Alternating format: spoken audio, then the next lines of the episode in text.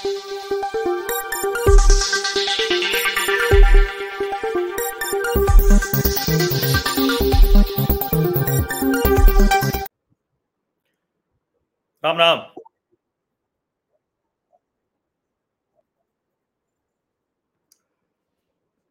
तमिलनाडु से इस बार 2024 का चुनावी एजेंडा तय हो रहा है।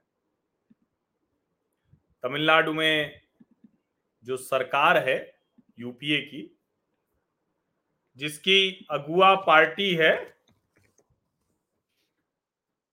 डीएमके द्रविड़ मुनेत्र कड़गम।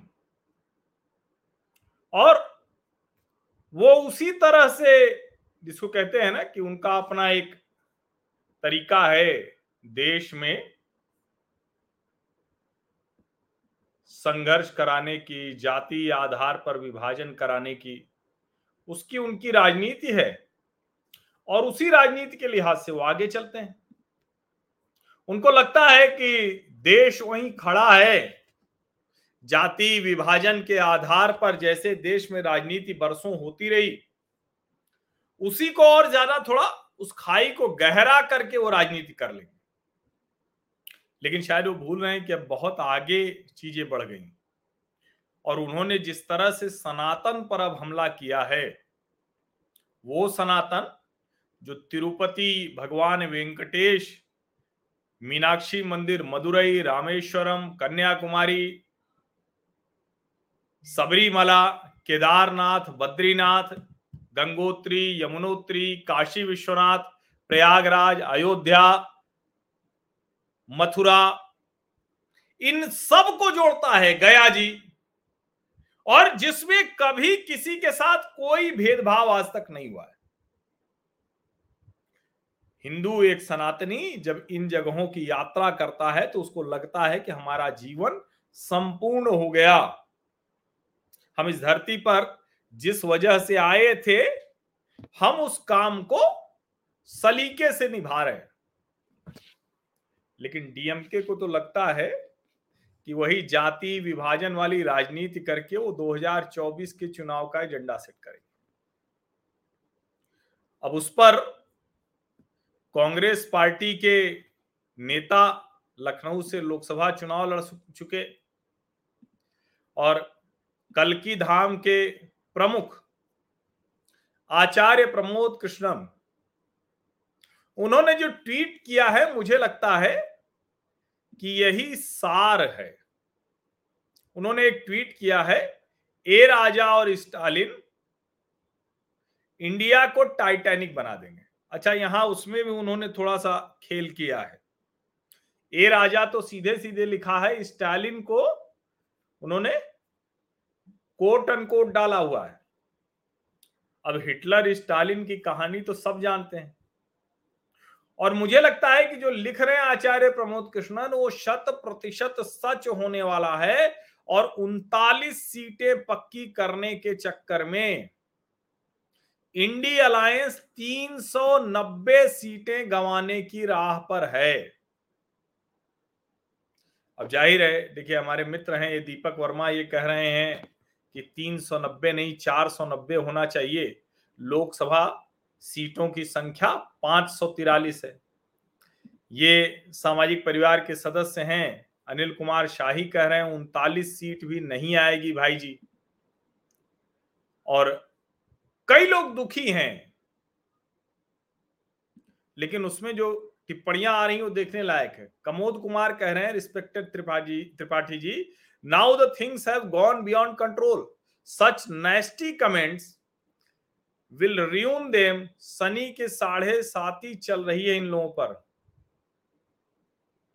और हरेंद्र यादव कह रहे हैं, भाई, सेकुलर और कम्युनिस्ट हिंदू उनको वोट करेंगे। वो कह रहे हैं, हिंदुओं को लगातार अपमानित कर रही है कांग्रेस। इसका नाश होना चाहिए। एक के बाद एक, और ये अमृतलाल दुग्गल जी हैं, अमृतसर से। देखिए अमृतलाल दुग्गल जी क्या लिख रहे हैं? यकीन कीजिए यह उनतालीस सीटों का भी गणित बदल जाएगा। शायद तमिलनाडु इसका असर मोदी जी की वजह से बदल जाएगा। देखिए, मणिभूषण कुमार भी लिख रहे हैं, उनतालीस भी आप कैसे कह रहे हैं?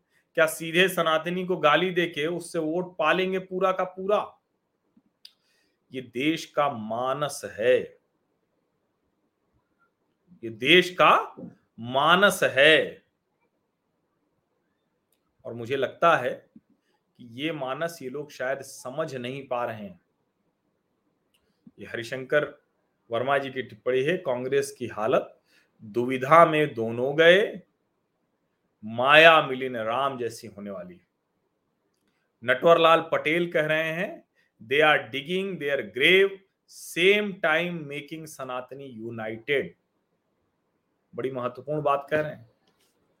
उनकी भाषा में नटवर लाल जी की भाषा में वो कह रहे हैं नटवर लाल पटेल जी कह रहे हैं कि they are digging their grave यानी वो अपनी कब्र खोद रहे हैं और वो सनातनियों को एकजुट भी कर रहे हैं। अशोक सिंह यादव कह रहे हैं एनडीए 100 इंडिया 350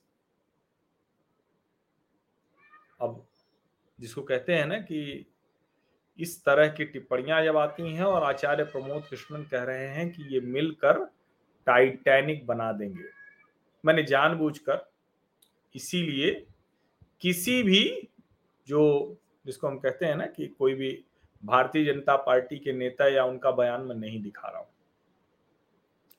ये वो लोग हैं जो वोट देने जाते हैं। प्रवीण यादव कह रहे हैं, कांग्रेस को खत्म करने के लिए डीएमके ये कर रही है। और मुझे लगा कि अब इस पर मैं बहुत बोलूँ, उससे अच्छा है कि जो लोग बोल रहे हैं, वो मैं आपको बताऊँ। संजय विश्वकर्मा क्या लिख रहे हैं? इन लोगों का मतिभ्रम हो गया है। यह इनका अंतिम चुनाव, और देखिए मैं तो प्रयाग का रहने वाला हूँ। मैं आपको बताऊँ, हमारा दारागंज घर है, और हमने आज तक नहीं देखा कि माघ मेला, कुंभ मेला में कोई किसी को जात की वजह से, किसी वजह से कोई कहता हो। वहाँ ऐसा थोड़ी ना होता कि फलाना घाट पे फलाना जाति के लोग नहाएँगे। जो जहाँ है, जैसे है, उस भीड़ में तो पता ही नहीं लगता। लेकिन अगर ये लोग ये कह रहे हैं तो फिर तो लगता है कि शायद इस बार का जो चुनाव होगा, ये रिकॉर्ड होने जा रहा है। रिकॉर्ड। वीरेंद्र गर्ग जी कह रहे हैं, Congress will be lowest ever अच्छा देखिए, कमाल की बात ये कि जो भी टिप्पणियाँ आ रही हैं, वो कांग्रेस पर ही हैं। लेकिन कांग्रेस तो कमाल कर रही है। सीधे स्टालिन पर जवाब देने के बजाय, राजा पर जवाब देने के बजाय, उसके जो अपने नेता हैं, चाहे वो प्रियांक खड़गे हो, चाहे मल्लिकार्जुन खड़गे हो, चाहे जी परमेश्वर, जो गृह मंत्री हैं, वो हो, सतीश जारकी होली हो ये सब लोग सनातन को ही उल्टा सीधा बोल रहे हैं। सोचिए जरा।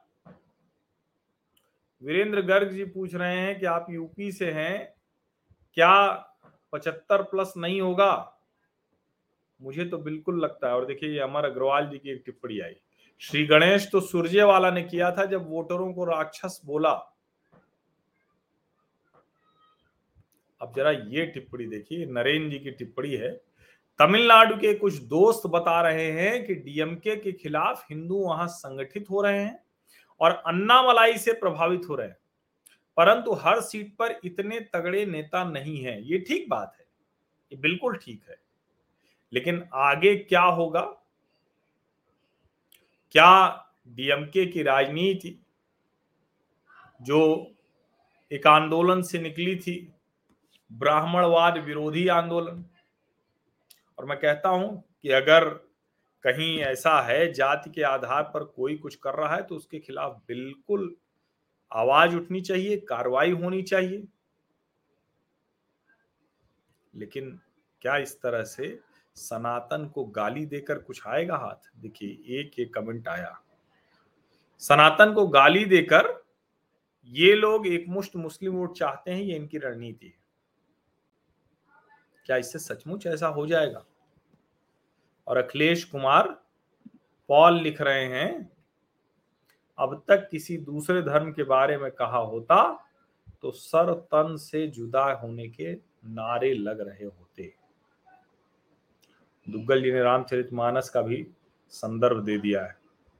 लेकिन सवाल यह है कि क्या इस सब के बावजूद ये इंडी अलायंस जब लोग इस तरह की बात कर रहे हैं और इस तरह से टिप्पणियाँ कर रहे हैं, उसके बावजूद क्या उनको समझ में नहीं आ रहा है? अच्छा ये एक, देखिए, ये टिप्पणी आई है। ये कह रहे हैं, कमेंट करने वाले लोग एक ही विचारधारा को रिप्रेजेंट करते हैं। दूसरी विचारधारा वाले लोग यहाँ कम ही कमेंट करते हैं। लेकिन कमाल यह है कि फिर भी गुणराज जी, क्या आप इस बात से सहमत हैं? आप टिप्पणी में बताइए कि क्या आप सहमत हैं कि सनातन को ऐसे गालियाँ दी जा सकती हैं? सनातन को एच कहा जा सकता है सनातन सनातन को कोढ़ कहा जा सकता है, सनातन को बीमारी, डेंगू, मलेरिया कहा जा सकता है? आप बताइए जरा, मैं प्रतीक्षा कर रहा हूँ आपके कमेंट की, आपकी टिप्पणी आएगी तो मैं उसको भी लगाऊँगा। रविंदर कुमार धमीजा कह रहे हैं सनातन उन्मूलन उन्मूलन कार्यक्रम करके इंडिया के उन्मूलन का मार्ग प्रशस्त हो जाएगा। सुधीर खुराना कह रहे हैं, इनका पाप इनके सिर चढ़कर बोल रहा है। जनता बहुत गुस्से में है। कामेश्वर राय लिख रहे हैं, विनाश काले विपरीत बुद्धि। और देखिए, ये एक टिप्पणी है। मंजूर उपमन्यु की कह रहे हैं, भगवा आतंकवाद कहकर कांग्रेस 45 सीट पर आ गई थी। सनातन का अपमान कर 10 सीट भी नहीं बचेगी।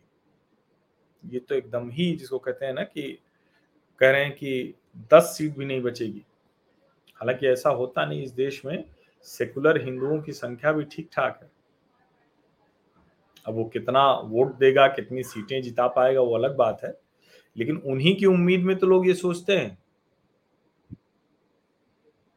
उन्हीं, उसी उम्मीद में तो ये लोग ये सब करते हैं। चाहे मुस्लिम तुष्टिकरण हो, चाहे इस तरह की बातचीत हो, इसी वजह से तो करते हैं। तो अब प्रतीक्षा किया जाए चुनावों का, लेकिन इतना तो है कि इस बार ये बात सबके पास पहुँच गई है। तमिलनाडु में ये बहुत पहले से करुणानिधि और उनके जो वैचारिक जिनकी विरासत को लेकर वो आगे चल रहे हैं। अच्छा दिवाकर सहल जी कह रहे हैं, आपका लाइव का नोटिफिकेशन अभी आया तो लेट हो गया। अरे, ऐसा क्यों हो रहा है? आदित्य भट्ट कह रहे हैं, गुजरात में जमानत जब्त करने की ठान लिए खैर, वहाँ तो वैसे ही है। लेकिन सवाल यही है कि क्या देखिए, एक ये कमेंट मैंने कहा जानबूझ के दिखा दूँ, ये रागा लवर हैं कोई, ये कह रहे हैं कि बीजेपी को 160 सीट मिलेगी। ऐसे लोग बहुत हैं जो कुछ भी बोलने के लिए आते हैं, लेकिन फिर भी मैंने कहा कि इसको दिखाता हूँ। रजनीश यादव पूछ रहे हैं are the Hindus in TN not united to reply to these in election through votes बहुत गंभीर है ये। समझिए इसको। और प्रतीक यादव का कमेंट है, सिर्फ़ सत्ता चाहिए, कोई देश के लिए नीति नहीं है गठबंधन की। अगर ये भाव लोगों के मन में आ रहा है तो यकीन मानिए, इस गठजोड़ के लिए बहुत कठिन समय होने वाला है। बहुत कठिन समय होने वाला है। उनकी मुश्किलें बहुत ज़्यादा है। समझिए इसको। ये नृसिंह नाथ साहू कह रहे हैं, सनातन को खत्म करने का मंसूबा रखने वाले खुद खत्म हो गए और ये इंद्रजीत त्रिपाठी कह रहे हैं, टीएन में भी समान सनातनी है, उनतालीस मिलना आसान नहीं होगा। नहीं, मैंने तो बहुत जिसको कहते हैं ना कि हाईएस्ट पर मैं गया। हाईएस्ट पर मैं गया। लेकिन फिर भी अगर इस तरह का राजनीतिक दांव ये चल रहे हैं तो इसका मतलब ये हुआ कि मुद्दों पर बात करने, मुद्दों पर जनता को अपने से जोड़ने में वो पूरी तरह से खुद को असमर्थ पा रहे हैं, असहाय पा रहे हैं। इंडियन पूछ रहे हैं, बीजेपी की कितनी सीट आएगी 2024 में बताइए। पूर्ण बहुमत मिलने वाला है। ये मैं आपको बता रहा हूँ, कितनी सीटें आएँगी तो भी टाइम लगेगा, अभी चीज़ें होंगी और प्रत्याशी चयन बहुत कुछ तय होगा, लेकिन ओवरऑल अगर कहें तो पूर्ण बहुमत मिलना तय है। इसमें मुझे कोई संदेह नहीं दिखता है। सवाल ये कि इस तरह से अपनी ही मिट्टी पलित कराने पर क्यों जुटा हुआ है ये गठजोड़ क्या उनको लग रहा है कि अब हम सिर्फ़ दरार डालकर, गालियाँ देकर, झगड़ा कराकर वो चाहते हैं झगड़े शुरू हो जाए? मैं बार बार कहता हूँ, हम हिंदुओं को, सनातनियों को सहिष्णु बने रहना है।